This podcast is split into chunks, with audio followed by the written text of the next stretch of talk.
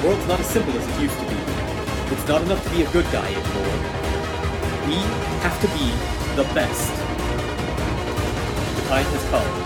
All will be accounted for, or we will hunt them. Stand up. It's time to be the heroes we were always meant to be.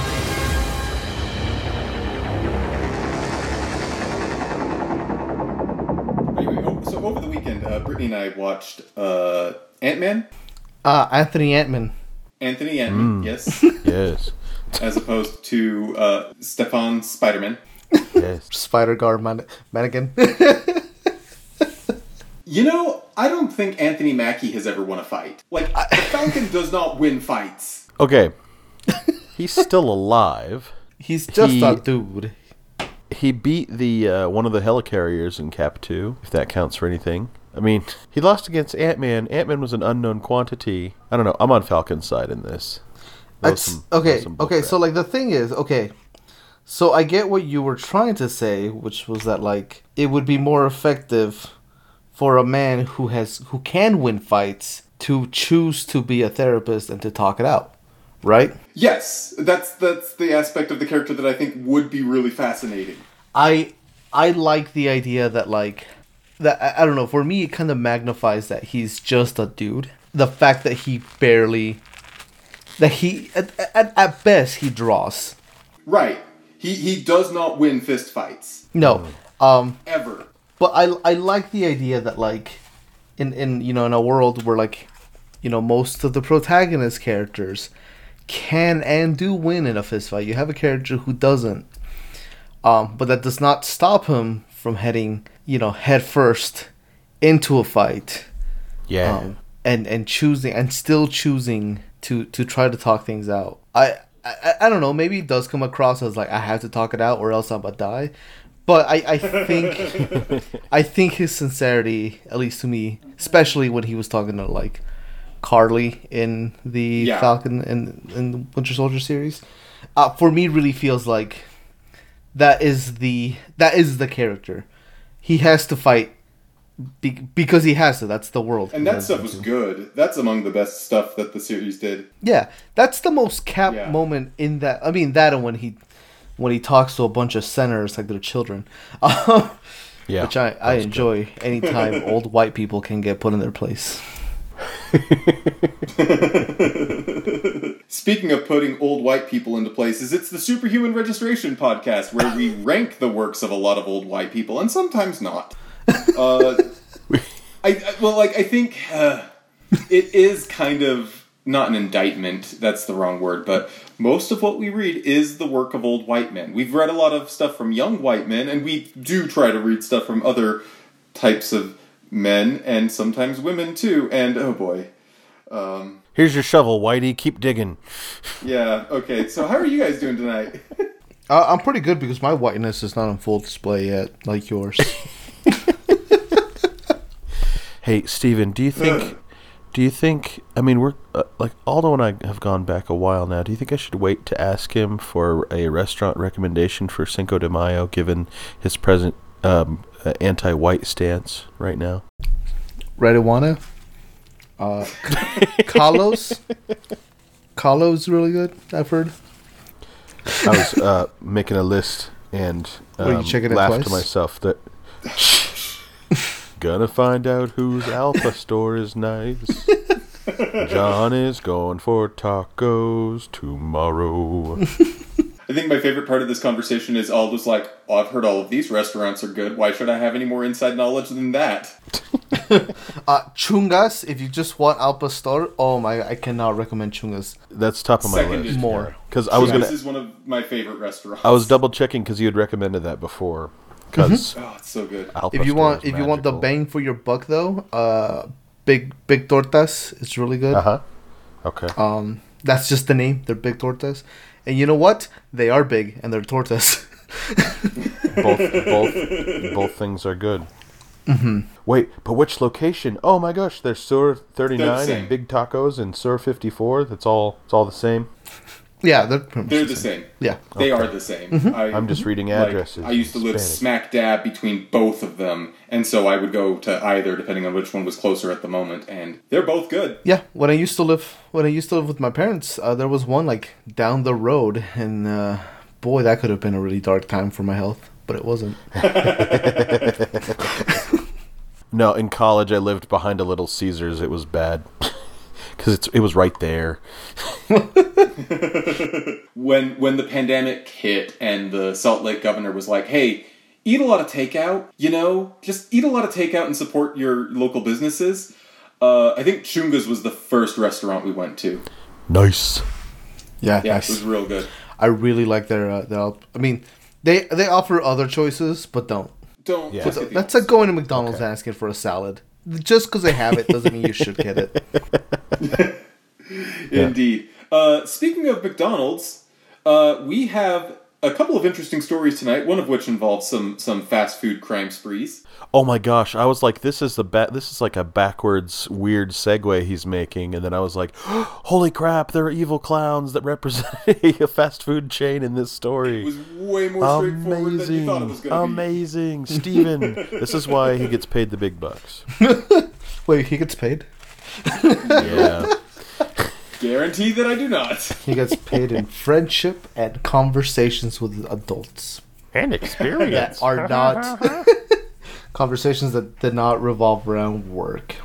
Conversations with adults about kid stuff. Love it. Yeah. Um, so we got two stories to, to read and rank tonight. Uh, we've got the the environmental superhero team Brute Force, and we've got the I don't know if this is like a retelling or the initial telling of the Silver Surfer's origin story in this much detail, uh, but the the Stan Lee, John Byrne, Silver Surfer graphic novel, uh, like extra size origin Yeah. story from 82. a while back. Just yeah, it's Yeah. the one from 82. I, don't- I don't know. Yeah.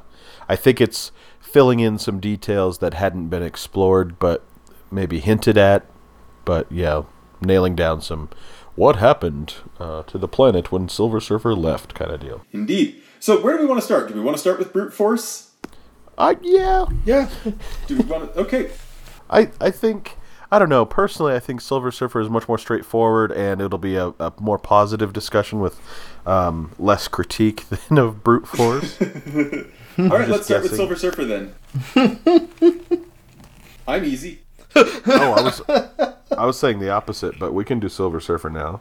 Oh well, then let's start with uh, brute force. Like I said, easy. Okay, let's do brute force. So brute force is a bit of a mess. um, you have a scientist working for an organization called Multicorp, who uh, just wants to put animals in robot suits. Uh, but in the middle of uh, this very delicate experiment on a gorilla, a group of evil clowns break in and steal his work. When he reports it, the, he kind of gets brushed off. He gets frustrated with the way Multicorp is handling things. Uh, he thinks he has an idea of who did it because he recognizes the, the masks that the clown burglars wore uh, as coming from this particular uh, restaurant chain called Tasty Burger. So from that, he deduces that uh, Multicorp is bad, they need to be taken down, and in order to do that, he takes the remaining robot suit equipment and uh, he equips a whole bunch of other animals to form a fighting squad called Brute Force. There is an eagle named Soar who thinks he's the leader. There is a bear named Reckless, a lion named Lionheart, a kangaroo named Hip Hop, and then a dolphin named Surfstreak. I think the dolphin is technically supposed to be the leader, but the No, eagle none, none thinks of it's the no, leader. none of them are technically the leader. They They're, they're not really. they're not an organized team. Yeah. Listen, now you can take that from me because I'm not lying. This is the caliber of joke we're gonna have tonight. We might as well shut it down now. Uh, I don't know. That's only like marginally did better that- than Reckless's primary weapon, which is the Bearzuka. Yeah. You- Do you realize that he did that on purpose? Okay, there isn't even a porpoise in this. You know what? Calm down, Oh, Steven. We haven't even gotten to the main event. unless you want to, unless you want to pause on this episode right now, we should probably keep going. He's got his, he's got his claws dug in. He's committed to the bit. I hate this. he's so mad. He's so mad. Uh, I guess you could say it's unbearable. So anyway, This is a beast of an episode already. Oh man. You know, the, the the best part is we're not even trying to force these uh, puns in here.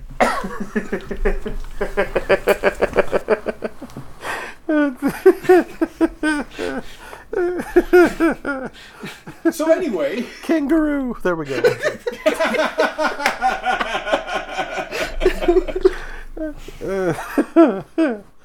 what happens next, Stephen? I am on the edge of my seat.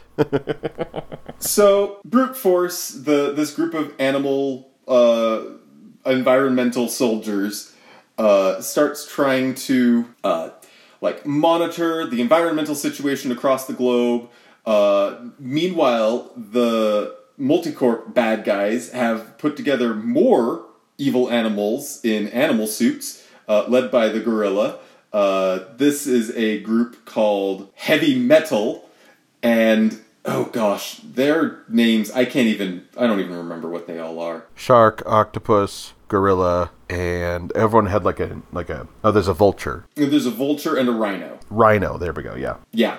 Anyway, so because of the bad animals that are causing all sorts of problems, the good animals that are trying to fix all the problems are also like shunned and feared by humanity. Uh, they wind up framing the the scientists for uh, like wrecking this this oil tanker, and the scientist whose name is Doctor Pierce uh, gets arrested by the FBI. And so brute force, uh, they team up with this other environmental agency to try to uh, make good in the world. They uh, intervene at this heavy polluting factory, and then they have a showdown with heavy metal, and they triumph uh, over the bad guys. And then it's time for them to go on to more wild and wacky hijinks, which never really happened. Until the bear gets murdered by Wolverine. Yeah, the Yeah. bear gets and murdered Captain by America. Wolverine. That's like not cool, guys. And that also happened like uh 29 years later. Deadpool, they were like, let's scrape the bottom of the barrel, and this is it. Like, I, I don't know of any. I, I can't believe it. I just, yeah. yeah. I did find the names of uh, all the heavy metals. Oh, what are they? Could you list those off? Yeah, yeah. Um, I was actually gonna make a joke about the actual like heavy metals in the elements table, but I decided not to. Um, 'cause that's that's smart humor and that's not my brand. But That could be taken for granted. uh, but anyways, uh, uproar is the gorilla. Ramrod is the rhino. Uh, bloodbath is the shark. Bloodbath. That's the one I was thinking of. It's like it's it's needlessly grim. Yeah. Uh, tail gunner is the vulture, which I for some reason I kept thinking it was a turkey, but I was like that's not very menacing. Um, and then armory is the octopus. Because he's got a lot of arms. Is it because he's got a lot of arms? Yeah. Yeah. How many times? You know how many times an, an octopus can tickle you? Ten. Ten tickles. All right, Steven, I have a solution. we don't feed Aldo Laffy Taffies before we record because he just gives him fuel, gives him joke fuel. Oh goodness. Uh, So yeah, I, I um, just it's I just want to point out I know that dolphins are cute and all, but I'm just saying if any animal was going to be the villain, it should have been the dolphin. Knowing what I know about dolphins, um, and the shark, the shark should have been on the good guys team, but no, we have to cave in to these to these unscientifically found stereotypes of dolphins and sharks. Well, here's the other thing though. Like, the dolphin doesn't look cute. Most of the time on panel, the, the dolphin is drawn with a little bit of an underbite, which is normal, I think, for dolphins. Dolphins do have a bit of like an underbite. But also, his whole snout situation is curved downward. Anyway, before we go much further, I, I want to rattle off the creative team real fast. So, uh, Brute Force was written by Simon Furman, uh, pencils by Jose Delbo, inks by Mike DeCarlo, letters by Janice Cheng, colors by Nel Yomtov, and the characters were developed by Charles Viola. I looked, I wasn't able to find anything else about Charles Viola. I, I Same, that seemed yeah. like there might have been a story behind that, and I couldn't figure it out. Well, uh, yeah, because you want to gather all guilty parties and you know serve them subpoenas at the same time so they can't run. Oh, come on, it wasn't that bad. wasn't that good. I didn't hate. I didn't. I, there were parts of it I didn't hate. I didn't hate the art. Mostly, what I did hate was that looking at when this came out and what they were trying to accomplish with it, because there's no subtlety here whatsoever. No subtlety. But it came out in 1990. It was clearly an attempt to you know make a new toy line and they were like it's like transformers but animals and i was like oh crap I was the target demographic for this. You know, this was like you you this is like seeing the bullet that could have killed you kind of thing. Um What if Ninja Turtles but Captain Planet? exactly. It's a little Ninja Turtles, it's a little Transformers, it's a whole lot of garbage. But you have a but you have a bear in a metal tank top though. Yeah, see that's the thing. On on some level you're like this is amazing. This dolphin has arms and legs. Look at him go. And then you look at gun. it and you go, "Oh, yeah, and a gun. They all have guns." Uh, Nope. Reckless has a Bearzuka. I wanted to bring up the varying degrees of intelligence awarded to these animals by their creator, enabler, whatever Pierce is. Sometimes the bear speaks in broken sentences, and the lion too, but the eagle and the dolphin are trading riffs back and forth, and they seem like they have some kind of idea of strategy while at the same time failing at it terribly.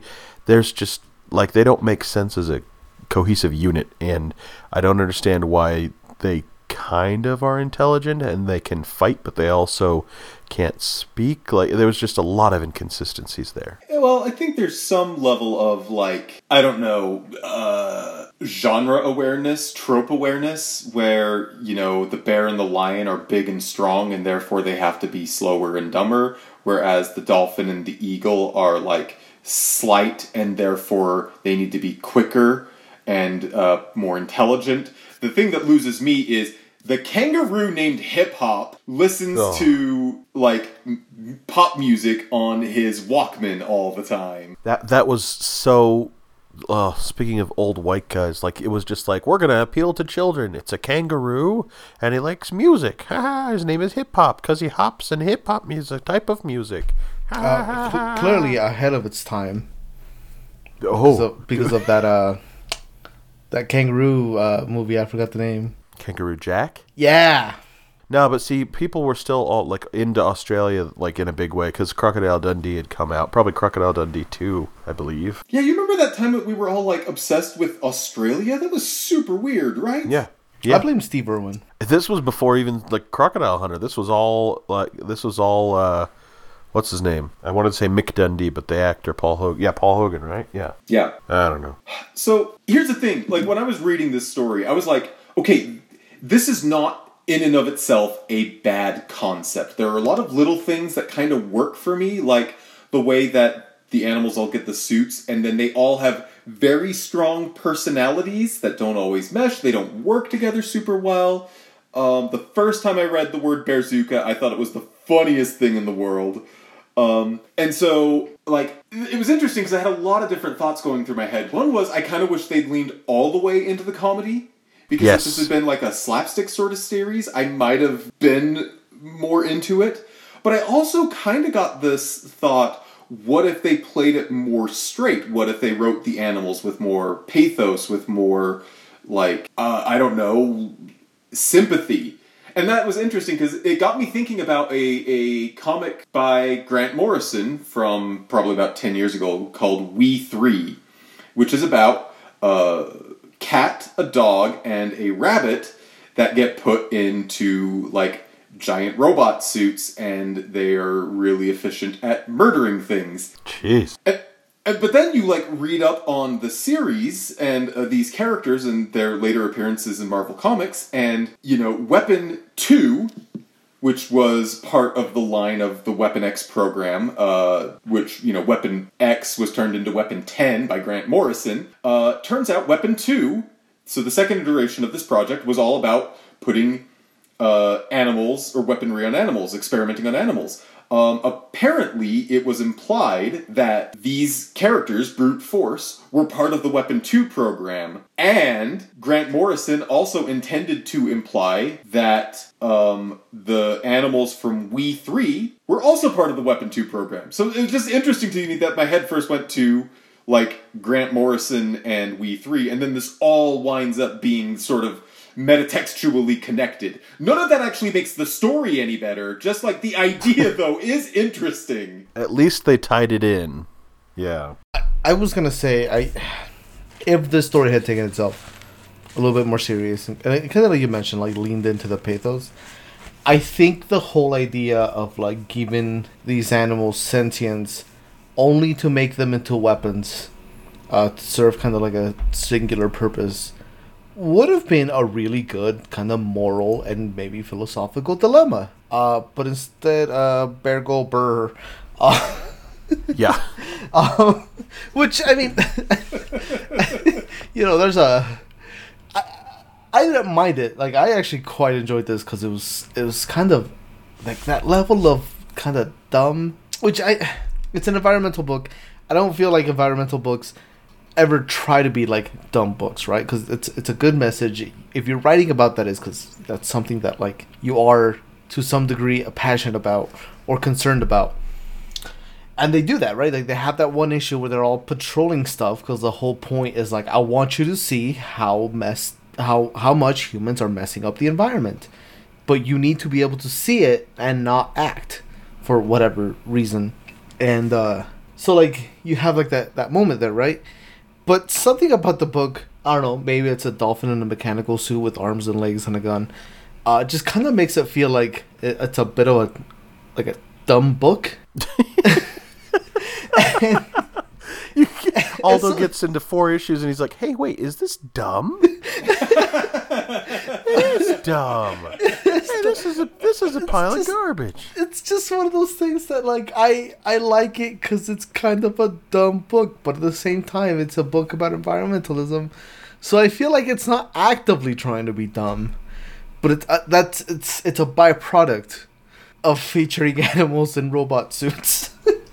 It's the least subtle thing I think we've read, apart from that panel. Uh, I, I don't know. I, go, I think of Ghost Rider when he's, I, I have nowhere else to turn to. Better call Satan. You know. I thought I thought you were going to reference the uh, that Avengers book where uh, where you had to uh, drink water and eat your vegetables. That was oh, very subtle. oh, I've blocked that out. Yeah, I've Nope, blocked I'm that here to out. unlock that. That was not a work of fiction. That was a work of feces. Anyway, um, this is there's there's pieces of things that I like. It's almost like someone who had a vague idea of stuff kids are into at the time, like commissioned a book. They're like, ah, you know, put robots and uh, cool animals in it, and yeah, you know, do that. Like they took the scene from Bedknobs and Broomsticks, where the two opposing teams of animals play soccer, and then they like cranked it up, and it's bad. I also wanted to point out they straight up ripped a line from uh, Jungle Book on page five of issue four, when uh, the uh, hip hop is jumping over a fence. He says, "This job needs brains as well as brawn, and I'm loaded with both." That's straight up a Baloo line, and I will not stand for it. Okay, but uh, but on the alternate uh, side of that, uh, I like when the lion decided he needs to be the, the the person who's good at the stuff and the stuff that they're good at isn't very nice, and he's like, "There's a time for lambs and there's a time for lions." Yeah, uh, there's oh man, there's no subtlety whatsoever. Okay, but there kind of is though, because like this is supposed to be a book about environmentalism, right? And there's not much actual like environmentalism in it. no. In a weird way, it's like it's kind of Captain Planet level environmentalism, but not even that overt. Where it's like, why are they here? Oh, I guess I guess it's an oil tanker or something. Okay, why are they here? Oh, I guess it's like a big polluting thing. But like, the villains aren't you know even Captain Planet level, we are trying to destroy the planet because it is fun or whatever. They're just doing stuff. They're they're it's like very generic business bad guy stuff. Yeah. This is this is straight up uh, Tex Richman from the new Muppets movie. I say new; it's ten years old, but you know.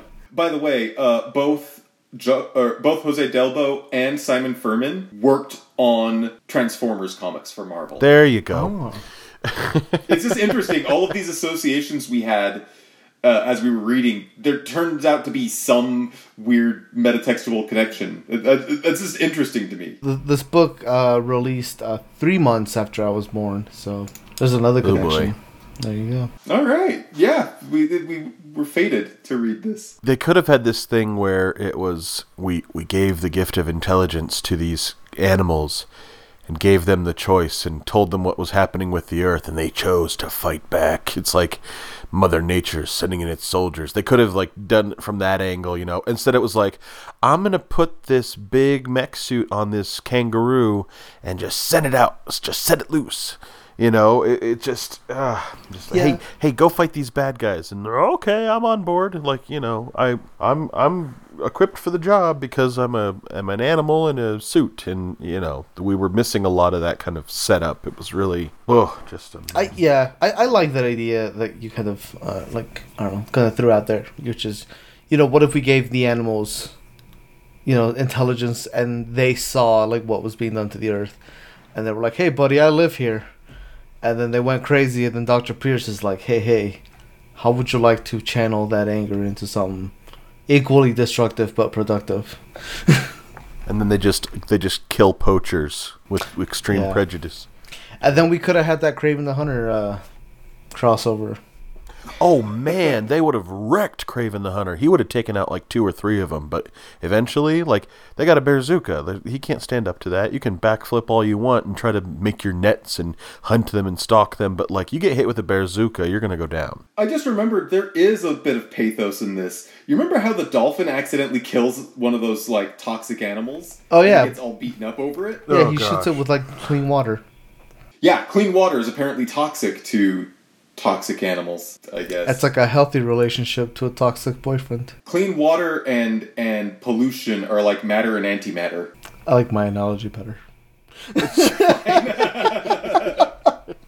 So I guess what it is is like pick a lane, right? You've got all the goofy stuff. You do have Uh-huh. some serious stuff. Uh, it doesn't really commit to either, and it doesn't pull either off super well. But I, I, I am surprised at how much I was like, oh, I want this to be good. I want this to be good. It's it. I, I don't like it. It's not good, but I want it to be good so bad. Yeah, I uh, I'm a little disappointed the heavy metal uh, team was not using guerrilla warfare to attack What? to attack the Oh, brute force. Stop that. stop that. No, I had it. I had it ready. Oh gosh. Oh, It, okay, uh, my favorite part in the whole books, the, like all four comics, the whole thing, is the guy who's like, "Wait, those thieves were wearing fast food masks. That must mean that McDonald's is behind this." Yeah. yeah. Not the not the troop of Ronald McDonald's who, you know, all showed up and left in the same one teeny tiny getaway car, but oh, the masks. Yeah. And he only noticed that because his son threw away a wrapper and his son doesn't come into the story in the other ones. The other 3 issues. It's just like a one and done. I have a son. Now I'm a criminal. Here come the FBI. Like, yeah, just a mess. A mess. It's like it's like if if you know Point Break happened and everybody was like, "Man, I can't believe those presidents of the United States were behind this crime." hey, wait a second. I think that might not have been really them. Oh gosh. actually, talking about talking about like our uh, our favorite things is uh, I do like the fact that they have a. that they capture one of the terrorists. Okay, so they have like this weird plot where like uh was it Multicorp hires Yeah. ter- like fake terrorists to put itself to to hold up its own like facility uh, under danger so that the heavy metal animals can come in and save Big, the day. big terrorist sounds like you're calling out some brand name, and it's like if you don't have your own terrorists at home, Yeah, I mean, store bought sometimes- fine. That's what it sounds like when you're like he hires out big How's it terrorists. Like Kroger brand terrorists. But uh, but I like that that the brute force animals capture one of the fake terrorists and and like they're interrogating him, but but not brute force. Uh, what what are they called? Like fresh air, I think is the name of the environmental group. Yeah. There, there's fresh air, and there's the other one. Uh, there's another environmental group that they bring up. Anyway, well. so so presumably fresh air. meltdown. Oh, okay. It's called meltdown. Uh anyway, so fresh air is trying to like interrogate him, and like they're not getting anything out of him, and then the lion just kind of sneaks in.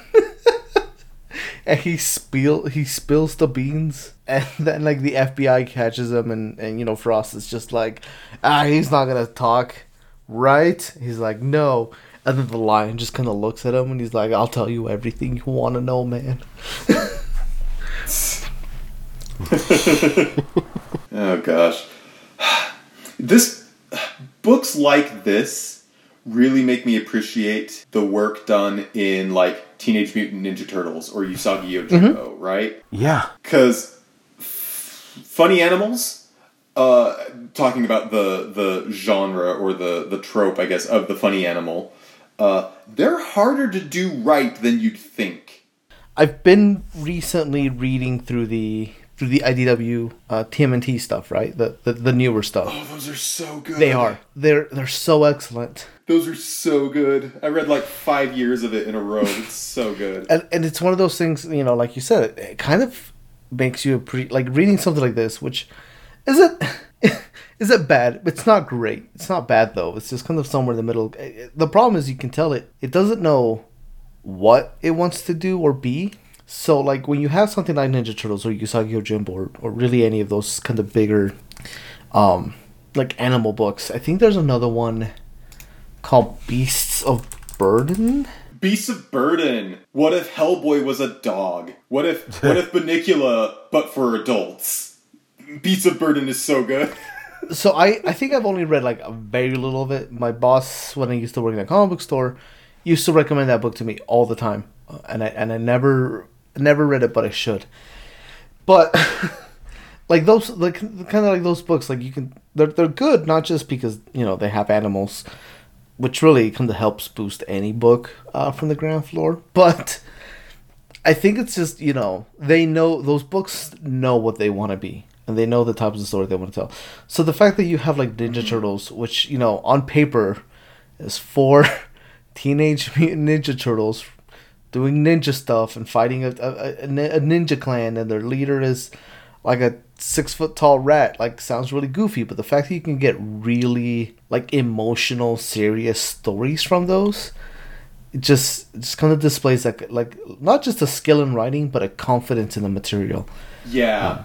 Um, that this book kind of doesn't have because it like you mentioned earlier it doesn't know if it really wants to be a comedic book if it wants to be a serious book about environmentalism if it wants to be just kind of like a typical superhero book with like the quippy one liners and you know they're all tripping over each other like it doesn't really know. It kind of tips its toes everywhere. Um but yeah. Yeah, and that's it's interesting to compare this to Ninja Turtles because Ninja Turtles does the same thing where it's got really overtly comedic moments and more comical uh, moments. I, I'm just thinking about where I dropped off of the new IDW series was when uh, Donatello got the crap kicked out of him, and I think he was left for dead. I don't remember if he actually died or not, but I'm, I'm also thinking of like uh they're doing that really dark edgy story right now like the last ronin which is like a like a like a story set in the future where all but one of the turtles has died uh, and it's kind of one of those Oh, jeez, is that what that is? yeah And they don't. You, we don't know which one it is, right? i mean we do at the end of the first issue It's Raphael. no It's Leonardo. no Oh. Yeah, exa- exactly. Uh, so it's just so it's like one of those things where like I, I don't know. It's it's just I think it takes a certain amount of confidence in the story and the and I guess you know your your your stage um that you're putting the story on right. Like you can't if you want to make a like a serious story with a bunch of teenage turtles, like you have to be confident with it. You can't just Yeah. Yeah. this book isn't confident. I guess that's what I've been trying to say for the last ten minutes. Yeah. Also, I really, really hate to do this because, like, again, uh, as we like to say, you know, we are amateurs in the realms of writing and art and character design, and so. Like, I'm not sure that I would necessarily do any better. I hate the character designs. They're very. I mean, they're very nineties. Yeah, no, I agree. Not even nineties. They're very eighties. They're very nineties, and it's yeah.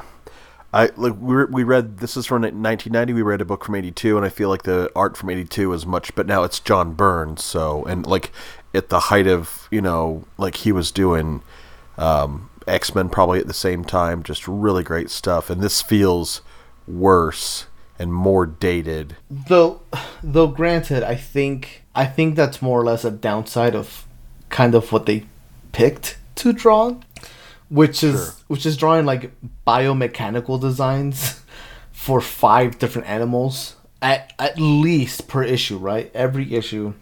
So like I, I don't, I don't know. That just feels like like a big undertaking, and it's like, well, how do we make these designs look robotic, but also like how do how do we make them easier and like I guess more natural to draw, but all you know, yeah, it's kind of like a weird balancing act. And like uh, I don't know, I don't envy They're them. weirdly plain, though. Yeah. is the thing. It's just like the bear has a green top and a green bottom, and his little fuzzy tum tum sticking out the bottom. The the dolphin's whole getup just like makes me uncomfortable every time I look at it. It's like he should not have arms and legs. Ah. Yeah. Do do you think his like flippers are like kind of like tucked in, like he's hugging himself, or do you think they're kind of put into the arms? Jeez, perv, I hadn't really thought about it that much.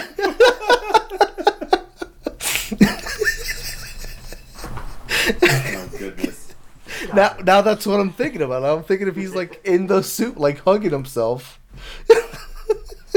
I think what they probably now you're making me think about it. Ugh. Um, his flipper just goes as far as it can in the armhole, and his his tail is just there, and maybe he wiggles his left tail part of his fin, and it makes the left leg. Jeez, I don't want to. Who cares? I gross. It's bad. It's weird. And also and also I don't what, like it. What's the, The left what's fin's connected to the power glove, and the dorsal fin's connected to the jetpack, and the The blowholes connect to the mind your own business. oh gosh. Also, what's the point of getting like an octopus if you're just gonna leave its like soft, fleshy tentacles out in the air without any sort of like added protection?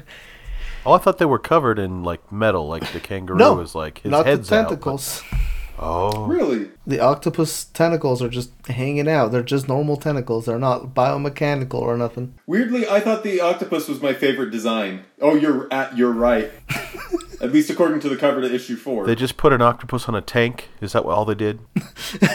Pretty, pretty much. They're like, they just "This- made. They this just tank made it. needs an octopus hat. They just made it more mobile. Tanktopus. I think I think the octopus is in like six panels total mm-hmm. in the whole four issues. I think it was the hardest one to draw. Well, yeah. Yeah, because you think. I mean, I've drawn an octopus before. You think you're done, and you're like, "Oh crap, I forgot a tentacle," and that literally happened in Finding Dory, which is why they wrote in the line of dialogue about him being a septopus and not an octopus, because they forgot to friggin' animate one more tentacle, or el- or. Online lore has led me to believe this. I don't know. IMDb, I realize, can be, you know, not always perfectly factual. But Right. But, but who gets on the internet and just lies? Who do Not that? me. Literally everyone. Psychos, apparently. No.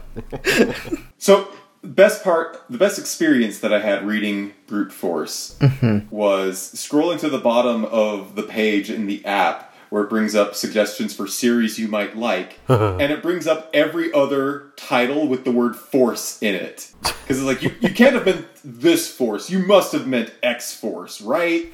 Right? Or Force Works? Yeah. Psi-Force. Come on. This is one of those that, like, you know, you watch the wrong TV show one time, and then the algorithm, the algorithm is all screwed up. You know. I think I think mine thinks I'm a furry because it recommended Tigra to me. I was like, "You're not, you're not wrong, but also you're not right." Yeah, you think about how animals fit into their biomechanical suits, pervert. This is this is we have X Force at home.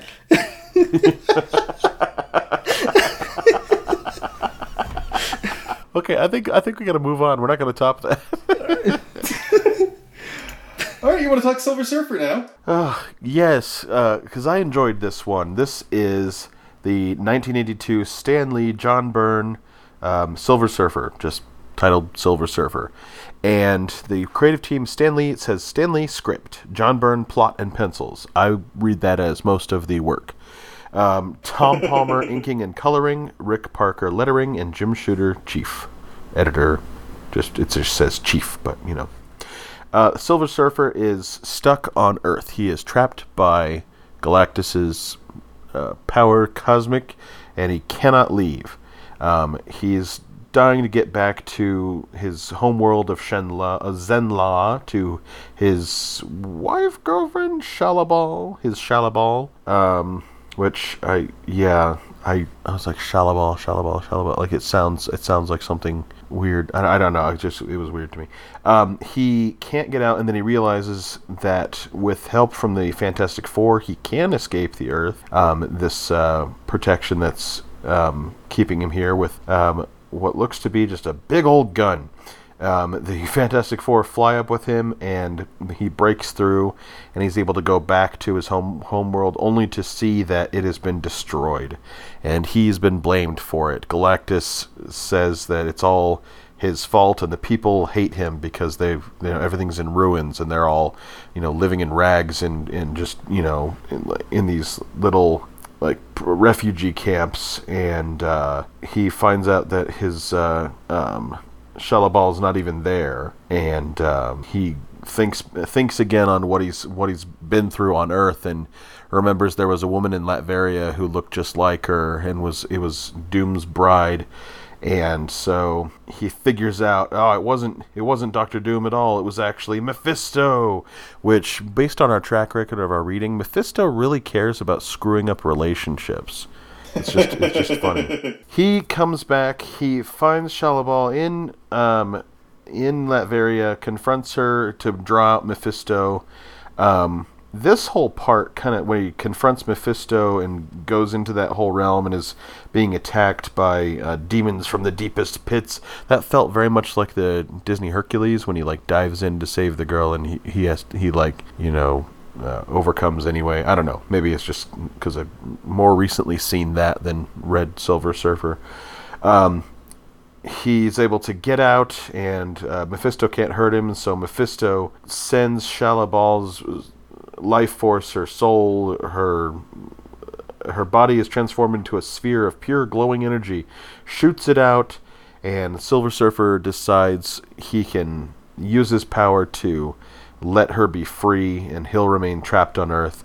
Um, we see in an epilogue that she does return, and uh, her presence is um, uh, enough to bring back life and hope and boundless beauty to her homeworld. So I feel like that was uh, like the power cosmic, like the Silver Surfer did something to her. So now plants grow wherever she walks. Uh-huh. Uh Yeah. Power Cosmic to do that, to get her out. He says, The barrier will stop me, but it can't end like this. I'm alive. I have a brain, a soul, a will. There must be a way. Of course, the Power Cosmic, though it cannot bring her back to me, it shall undo the horror Mephisto has wrought. And she is sent uh, back to uh, Zenn-La. And, uh, yeah, begins to it begins to restore to what it was.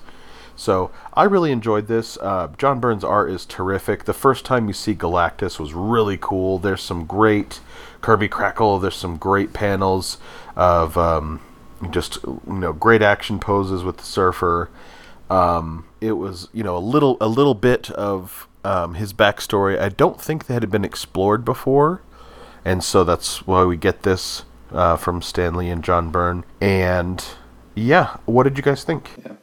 I mean, I liked it. Um, I I do think this is spinning out of. Uh, I, I think I mentioned a little while ago that I'm trying to read through the Silver Surfer, uh, like entire catalog, every appearance of the Surfer, Uh-huh. and uh, I haven't. I, I'm just about to start, or I'm just getting ready to start the the Silver Surfer solo series, the first one, which um, this story is directly playing off of. I know enough about it. I read some of it in the distant past. Um, Mephisto is the main antagonist the Surfer faces off against, I, and I believe Mephisto was actually introduced in the Silver Surfer. I'd have to check because I thought he was uh, Fantastic Four only. So, but that would make sense since Silver Surfer came from Fantastic Four. I will look while you, um, yeah. Well, anyway, just like it's playing off of themes and stories from the uh, Silver Surfer series, which I have an imperfect knowledge of, but you know, it's also a Stan Lee written book and Uh-huh. has a lot of very, very heavy exposition, ex- especially at the beginning Yeah. which um, I actually I wasn't the biggest fan of the way it started, but once, jeez, once Mephisto shows up, it's it's real good. Yeah, I get that. I just I was like, okay, we're gonna get a little bit of like, oh, woe is me, a little melodrama, a little little soapy at the beginning, but it didn't go on as long as I thought it could have, and it wasn't as wordy, and I really liked the art, and so I I was uh, I don't know I I saw past that because other stuff made me happy. Uh, Mephisto appears in Silver Surfer number three, first first um, appearance. You were right. Um, created by Stan Lee and John Buscema, but yeah. I I do think it's um I don't know maybe it's because I've read I feel like I've read enough uh, Marvel books featuring Galactus, but it it just felt a little obvious that like as soon as he uh you know fought back against Galactus, I was like he's gonna go back to to uh uh what was the name of the place like Zella Zenn-La, yeah Zenn-La. Zenn-La. Yeah. I was just like he's gonna go back. You fool! You fool! Why would you do that? Uh, I, obviously, I mean, obviously, I appreciate it. Uh, you know, as a person who lives on Earth, I appreciate people who would not let Earth get destroyed. Uh, I came out across real weird. It's not. Silver Surfer's not real. Um, but uh, what am I trying to say here? I yeah. So the him kind of going back and finding out, you know, it's kind of all been destroyed, and he's like, "What happened? What could have possibly happened?" And the whole time, I'm just kind of like, "Really? You can't, you can't think of a single, a single thing that would do this? That would just decimate a planet?" It's like Quicksilver in Age of Ultron. You didn't see that coming? Yeah, exactly. But without, you know, the crappy fake European accent. Yeah. It's vaguely Russian, but not really. Yeah, I didn't like that. Yeah, no, I mean, it does make sense. But again, it's like when I read the origin of the Silver Surfer, I don't immediately think, you know, or rather the Fantastic Four story where the Silver Surfer first shows up. My first thought was not that, you know, Galactus is going to go back and, and trash his own world. Galactus is a is a being of honor. Like he makes a promise, he keeps it. And so loophole, I guess, right? Well, well, that's exactly why I did suspect that, like right off the bat, because it's one of those things where, I mean, kind of like we read in Parable, where he's, where he is a man of his of, of his word, but like very specific that word, like he, he he's you know his major in college was planet eating god, and his minor was being a lawyer, because. Because, like, you know, when we read Parable, his whole thing was like, you, you said you wouldn't, you know, destroy Earth. And he's like, that's true. I'm just standing here, though. I'm not destroying anything.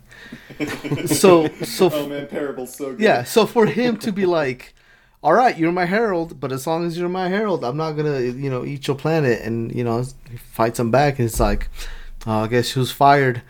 And guess what's getting fired up? my belly. Yeah. Oh man, Aldo, I would give any amount of money to have you be the voice of Galactus in in the next time they like they take a crack at the Fantastic Four. Just be like, get in my belly. Get in my belly. I'm gonna eat your planet. I'm ready for that big apple. Ooh yeah. I uh I feel like I love it every time Mephisto shows up. Like I, I don't think there's been a single Mephisto appearance that I've that we've Really? read yet. Really? I think he's forgetting. Mephisto was bad. Oh, okay, all right. Because like I, a fine I distinction. remember when we talked about One More Day, it's like Mephisto's actually pretty cool in this. Not good enough to save the story at all, but Kind of playing it fast and loose with the word cool there, but all right. I I really like Mephisto as a villain. I, I and I think he makes a really interesting foil for the Silver Surfer. Which I remember. Okay, so we read the Dan Slott uh, Silver Surfer run, at least a little bit of it, and the way that the Surfer interacts with the power cosmic, all of the wild, powerful stuff that he's able to do. For some reason, I didn't realize that that was baked into the character from the beginning. But like, the Surfer can do just crazy stuff. Uh, you know, he turns Shalla-Bal into a Lifebringer whose very footsteps cause the ground about her to spring to life, which of course raises the question if the power cosmic, which the Silver Surfer has, which Galactus gave him, can restore life to a planet, why doesn't Galactus just eat a planet, bring it back to life, eat it again, bring it back to life? But, you know, that's thinking about things too much. Just it's, but it's interesting though because the surfer is so powerful he needs a different type of antagonist. And Yeah. mephisto is perfect. It's it's it's the superman problem right? If you've got a character who can functionally do anything you need someone you need to be very clever with the way that you deal with his villains. Lex luthor i think is a brilliant subversion especially the businessman uh, lex luthor who like Superman can't stop him because Superman obeys the law and can't prove that Luthor did bad stuff. And Mephisto makes a really good foil for the Silver Surfer, who is a uh, being of incredible power. Uh, Mephisto takes it to takes the conflict to a moral level, and admittedly, that gets literalized as or uh, implemented, actualized as a fist fight between the Surfer and Mephisto, but it still works. I, I still think they they are a very good uh, hero villain pairing. That's a good point because it is tricky when you know his powers. It's vague in a way that like they, it's it's kind of like you know up to the writer like how how powerful they are. But generally, you know, he's one of the most powerful characters in the Marvel universe. Um, I always thought the Superman problem was you know why not save uh, Kevin Costner from a tornado because that would screw up the whole movie Yeah. uh, by not doing It's less a problem with Superman and more a problem with Zack Snyder. yeah.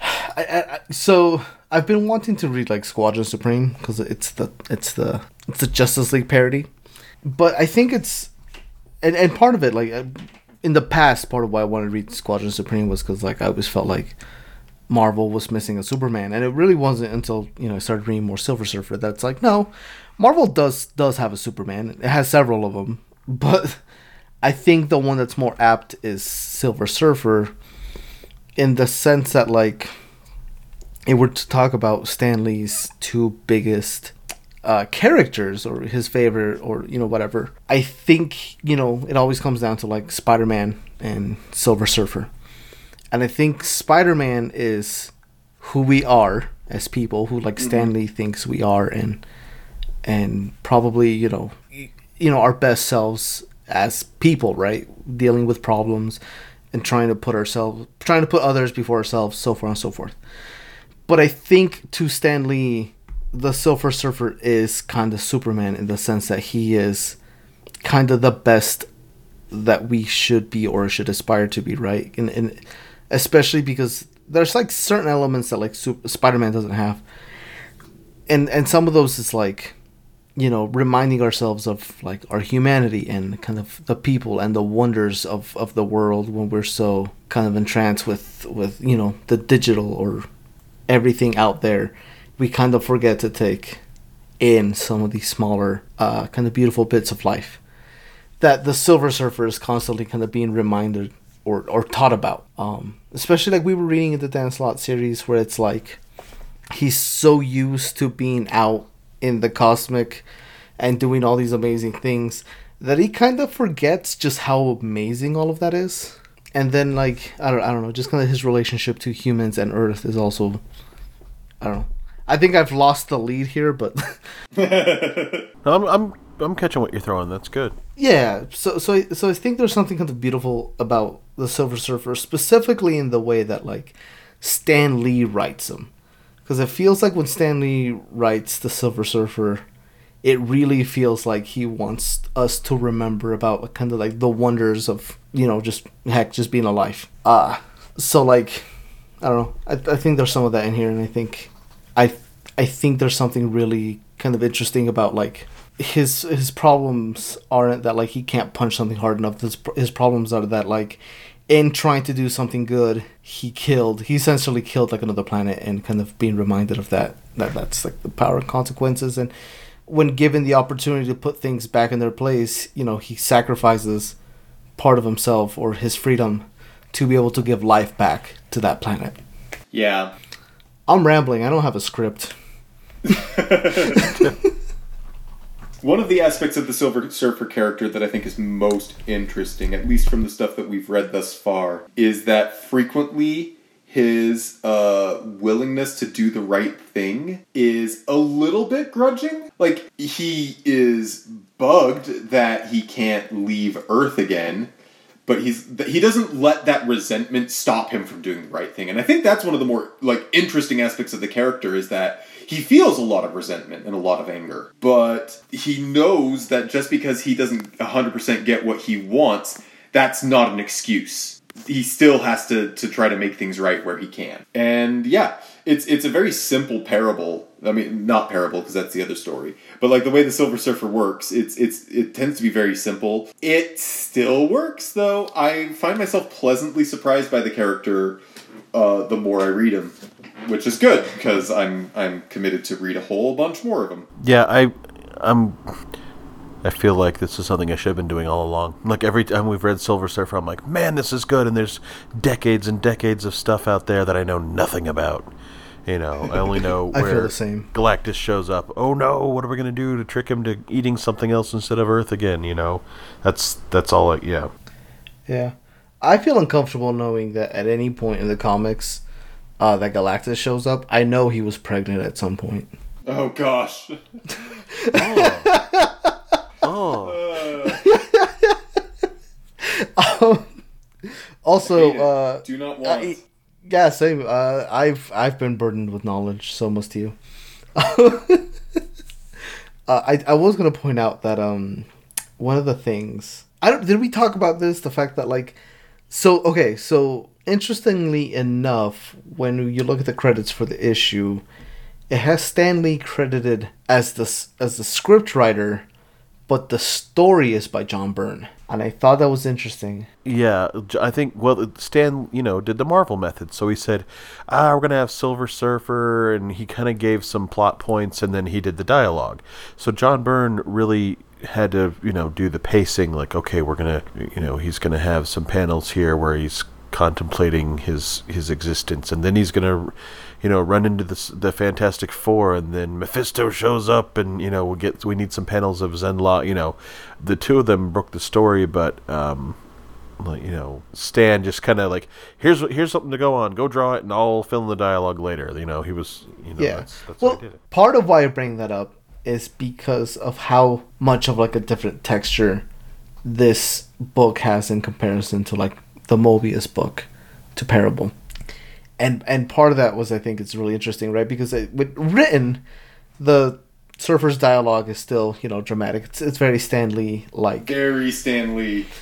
but I, but I think kind of the texture or the energy of the book is is substantially different. I think Moebius's art and kind of storytelling was a lot more passive. Like it, you breathed a little bit more until you know there was action to be here.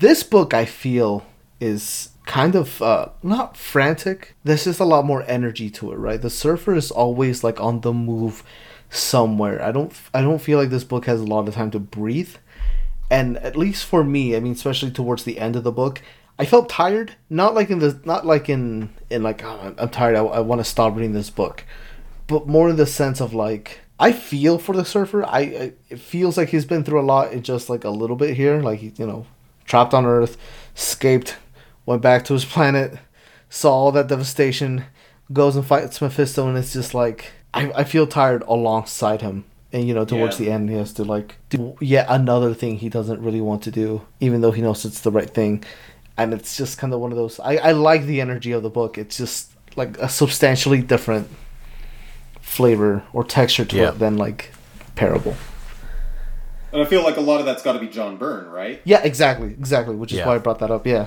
Uh, but uh, not every artistic choice John Byrne makes is good. Sorry, I just happened to flip to I think it's page fifteen where uh, Reed and Ben and Johnny Storm are flying off into space with the surfer to shoot the barrier with the gun. The Fantastic Four helmets that they're wearing, those are bad designs. Yeah. Do not like them. But I mean, the that's the first image that I kind of grabbed that I wanted to highlight. But then go to page 29 and you've got Galactus glorying in the destruction of Zenn-La and he's got energy like shining from his face. You see his teeth black against the the yellow burning cosmic power inside him. That image is so good. Yeah. Some when it's when it's good, it's great. Yeah, even the exposition dumps, which I'm not the biggest fan of, uh, they still kind of work because Byrne carries it really well. He draws a mean, wicked Mephisto. Oh man, yeah, it's a good looking book. I also I I don't know if this has come up in other books that we've read with Galactus, but I I like the little bit of detail where he's like, "Hey, if I could not, you know, hurt people uh to, you know, satisfy my hunger, I would. But, you know, Galactus is number 1, so I got a snack." That comes up when he goes back to uh to Zenn-La, was it was the name of it? Zenn-La? Yeah. Yeah. Zenlaw. Yeah, and he gives him like 24 hours to to escape. I was like, "Oh, that's nice." Considering the situation. Much more notice than the Vogons gave the entire planet Earth. So oh god. you posted the plans in the Galactic Planning Council ages ago, but you know it's all the way on Alpha Centauri. It's not fair. you guys have read Hitchhiker's Guide to the Galaxy, don't you? I have Friggin' not. lie to me! I have not. Don't you? Say, oh, Aldo. I've not even watched the film. I only read it for the first time a couple of years ago, actually. that one of my favorite audiobook experiences because Douglas Adams has a history in radio and he read his own books. I've read the first five. I think there are others, but um, the main story, as I understand it, is in five books, and there's some great stuff in there. The version of Hitchhikers that I listened to was narrated, I think, by Stephen Fry. Also great because I think they were. It was also good, yes. Uh, are we ready to rank? Yeah, I think so. Do we have anything else to say about Silver Surfer? Uh, nobody mentioned the title of the story here for Silver Surfer. What's the title? Escape to terror. Ha! I love it. This is, this is good. This is a good title. Yeah, it's a very Stan Lee title. Oh my gosh! Did you guys ever? Sorry, sorry. Super quick tangent because we're talking about Stan Lee five minutes ago. Uh, did you guys ever read the uh, the Stan Lee writes D- uh, DC comics? I No. know of them, but I, I don't want to read Stan Lee's Batman. Like the the costume design and everything, just like gave me the skeeves. Just ugh. I keep seeing it in like uh, discount bins at comic book shops. Yeah, they're not great, uh, but I love them. Cause he like he does the Stan Lee thing and he names he changes their names. So like it's no longer Bruce Wayne. His name is Wayne Williams. Cause alliteration. alliteration. Yeah, yeah. yeah, uh, I do appre- I do appreciate that he makes Wonder Woman like a not like an Amazoness of like Greek history, but an Amazoness of the Amazon because she's Hispanic. uh, and, and I, I forgot her name, but yeah, something cute about that. So currently on our list, Wait, hold on. Aldo said that uh, Surfer is always moving. He's not the Silver Sitter. I just wanted to point that out. I just, we have I 143 what stories expect. on our list, which actually went down after last week because of reasons. Hawkeye. Hawkeye, we consolidated all of Hawkeye. And so Silver Surfer performs really well on our list. Uh, Silver Surfer Parable is at currently at number five. Unlike brute force, the Silver Surfer actually soars. Cause the eagle name is Soar. Sore. It's sore. Call me Soar. I'm Sorry, Steven. I'm not actually. I'm. This is like his proudest moment. This whole episode of these animal puns, a veritable, a veritable stampede of them.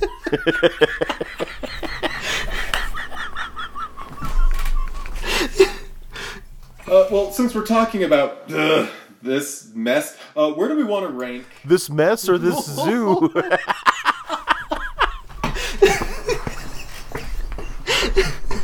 I'm dead. I'm dying. Careful, John. It's that, jungle out there. Neither of them were ever heard from again. he's gonna bring in. He's gonna bring in our our stunt doubles, Sean and Shaldo. Shaldo. I don't know what the next closest name to Aldo is. There's a John in every language, but I don't know. I didn't have like a ready name for Aldo. So I always Shaldo. default to Abelardo. Because that's the na- that's go. the name for the Mexican Big Bird. Oh, yeah, because every country has its own Big Bird for uh, Sesame Street. Yeah. Well, not every country. I think it's every continent. But anyways, that's not here nor there. Because Mexico's not a continent. uh, Part of one. brute force. Yeah. Brute force. You know what Steven has to do to like get us back on topic. Here's the thing: brute force goes low, but not like into the like I am offended at how bad this is. You know, like some of Right. the some of the titles we have. My my ceiling for it is Exile's World Apart, which had more of an idea of what it wanted to be, but I, I don't I think it goes lower than that. I just haven't quite found a floor yet. Where where is that? What number? Uh, that is number 108 or 109, excuse me, 109 on our list. Okay, that's about what I was looking at for my ceiling for it was uh that GLX-Mas Special. And I think I think it needs to go very low because um, it's not better than Civil War, no matter what Steven says. Um, it is. I would rather read it than Marvel Zombies, so it goes above Marvel Zombies. Um, I didn't mind Marvel Comics one so much. Why is it so low?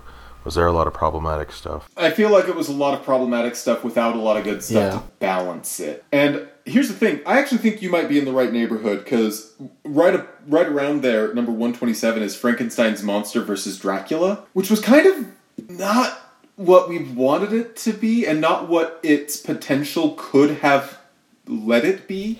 Also, I'm a little surprised uh Galacta ended up above Civil War. Yeah, well, um, it's because you guys voted against me. And I think it was because Marvel 1602 has um, white Native American um, Steve Rogers, Roche, oh, Rojhaz. yeah. That's And- so bad. and so It's it was so like, bad. well, it's not that bad, but somehow Civil War, Civil War, get, like snuck down. I really don't like Civil War, guys. Yeah, we are familiar. I like Hawkeye. Aldo likes Civil, or Aldo likes Spider Man, and you really don't like uh, Civil War. Those are the defining character. Those are the three genders.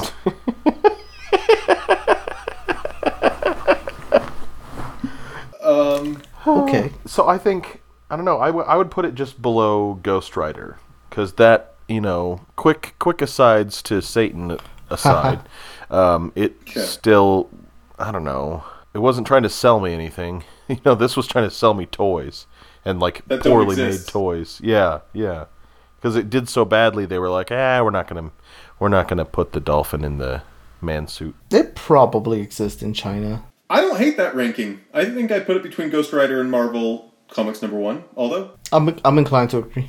Okay, so that is our new uh, number 129 out of now 144. It's not bad, but yeah, um, could have could, could have maybe even should have been better. now, oh gosh, um, Silver Surfer escaped terror or escaped into terror. How? What? Sorry. Sorry, what was the name of that? Was this? Are you trying to get me to say the search for eternity again? Because uh, that's not what we're talking about. I'm trying to. That's, that's what I'm trying to get you to. There's, sir, there is a pause and an exclamation point. Okay, Is there actually an ellipses in it? There there's there's two dashes. oh gosh, that's hilarious. Okay, escape to terror. Yeah, I'll take that for now. terror. You have to give it a real escape to terror. Otherwise, there's so many Silver Surfer titles. We have to distinguish. We have to be clear for our listeners who, I mean, uh, in theory, we could have some at some point. what if we're a deep dive right now on a binge listen and they're like, huh, huh maybe these guys have been uh, good all along and I'm just now discovering them. And they go back and they go, they didn't give the right emphasis to Silver Surfer escape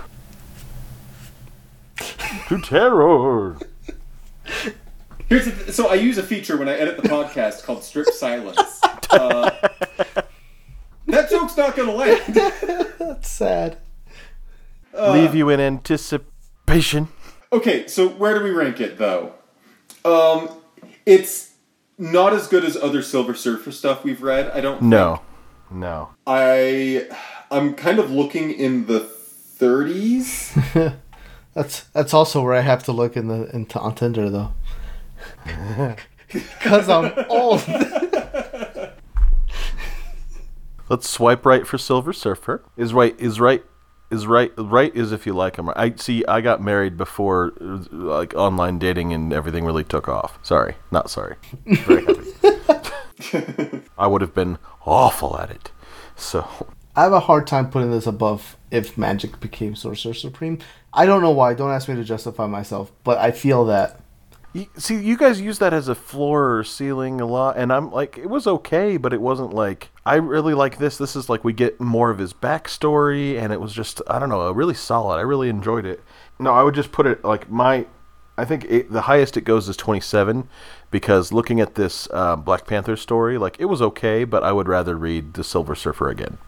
So right under Runaways. 27's Black Bolt. Did I say Black Panther? You said Panther. Yeah, I meant Yeah. Black Bolt. It's easy to confuse Blackagar Boltagon with Blackagar Panthergan. Blackagar Yeah, Panthergan. Oh gosh. I don't think this goes even that high. Um, again, I like the Black Bolt story a lot. I am weirdly fond of that What If Magic Became Sorcerer Supreme story. I don't know why, but I am. Same. I can't justify. I can't put it into words. Listen to that episode, I guess. Yeah, I guess. um, it goes above Forever. It Yeah. goes above Shuri. Which are both good, but yeah. Yeah, like these are these are good books. I don't know that I want to put it higher than Gifted, even though oh, I don't know. All of a sudden, I'm worried about going back and reading it and finding out it's actually hyper sexist, and we just didn't notice because of all the like veneer of feminism. Joss Whedon's having a bit of a reckoning, and I don't know how I feel about it. Oh yeah, that does change my emotions on some of his stuff we've read. Makes you look at Dollhouse a lot differently, and it was already kind of like, hmm. No. The weirdest thing, the weirdest thing about Age of Ultron is how many like down blouse shots there are of like The Hulk? Nah, I don't remember that. random citizens of Sokovia fleeing destruction, like they're running and you the camera is situated so you can see their cleavage. It's it's weird and it's kind of gross and uh I don't know. Anyway, Are you sure it's not just like to make them look slash feel insignificant and small and in danger? I don't know very often how like highlighting a woman's cleavage makes them look small. Well, I meant the point of view. That was a little bit of a tasteless joke and I apologize for it. But Hey, Steven, I mean, I, you might have watched it more recently than me, but you remember there, there was a whole army of robots attacking a flying city, right? Like, I don't yes, remember how why many. I are you showing the woman's cleavage and not the army of robots? No, I just don't. I'm just saying I don't remember a the one directorial because of the other. decision. Mm. Ugh. I just, I just have, I've watched Age of Ultron twice. Once when it came out, and again when it came out on home media. Uh, so I don't remember much of anything in that except for There's some really good stuff in that. I think that people are harsher on it than they needed to be. John, Yeah. watch it again. Oh. now it feels like homework, and I'm gonna be, feel bad about myself. I don't. I mean, I don't. I don't doubt you. It's just. Oh. Because here's the thing, I agreed with you. Like, I thought that it had a lot of good stuff in it, that it was it was worth revisiting. James Spader. Yeah, it, it it's not worth going to, to bat for. They're they're oh well. Anyway, um, yeah, let's let's put this above uh, Joss Whedon. I just I just talked myself into it. I'm okay with that. Uh, I feel like John would want it to be a little higher up than that, but You think it should go below Squirrel Girl? Yes, no. I mean, I have a bias. I'm not a fan of Ryan North. I think uh, Squirrel Girl was perfect for what it was and what it needed to be, but I can understand if it's not your bag. I just- see, see, I personally I don't have a problem putting it above Squirrel Girl. I feel like above the boys are back is when I start struggling. Cause part, cause part of it for me is that I really like the cosmic, grandiose, theatrical aspect of Stan Lee's Silver Surfer, which is something that not a lot of the books in this area have. But also, I like I like the boys are back. Anyways, uh, I mean, for the sake of keeping the conversation short, I'm cool with put this above Gifted. And below, finally, Woman Thread. You know what? Let's do it. Let's put it between Boys Are Back and Squirrel Power. Yeah! I'm happy. Okay, so that's our new number 35. Yay! Okay, uh, so for next time, uh, we've got another double feature. Uh, we're going to read uh, the 2017 series Unstoppable Wasp, and then we're going to follow that up with uh, all new Doop. Doop is one of the dumbest character names, I swear. Um, but here's the thing I don't actually know that much about the character. I, I read a little bit of the uh, X-Statix story arc that was, uh, I don't remember who the writer was right now. Mike Allred did the art, and it was What If the X Men, but they were reality TV stars. Uh, it was actually pretty good. Doop was in it, but I don't remember much about him. Certainly not enough to understand why he gets a five issue miniseries. Oh, it was Peter Milligan who who is also writing this. The the only thing I uh God, I feel uncomfortable having this knowledge, and I feel like I have to share it. Oh Uh, gosh, it's the- one of those, huh? Yeah, the only the only thing I like really remember or know about Doop is apparently he's sexually active, and I don't remember in what I read that that came up. But like they made a point of pointing that out, and I, I ever since that that's all I've ever known about him, or it, because I still don't know, and I That's I feel horrifying. uncomfortable. Yeah, I Yes, Yeah. so there you go. For our listeners who maybe don't know who Doop is, imagine if Slimer from the Ghostbusters was also a pickle. I'm Pickle Slimer. Oh gosh.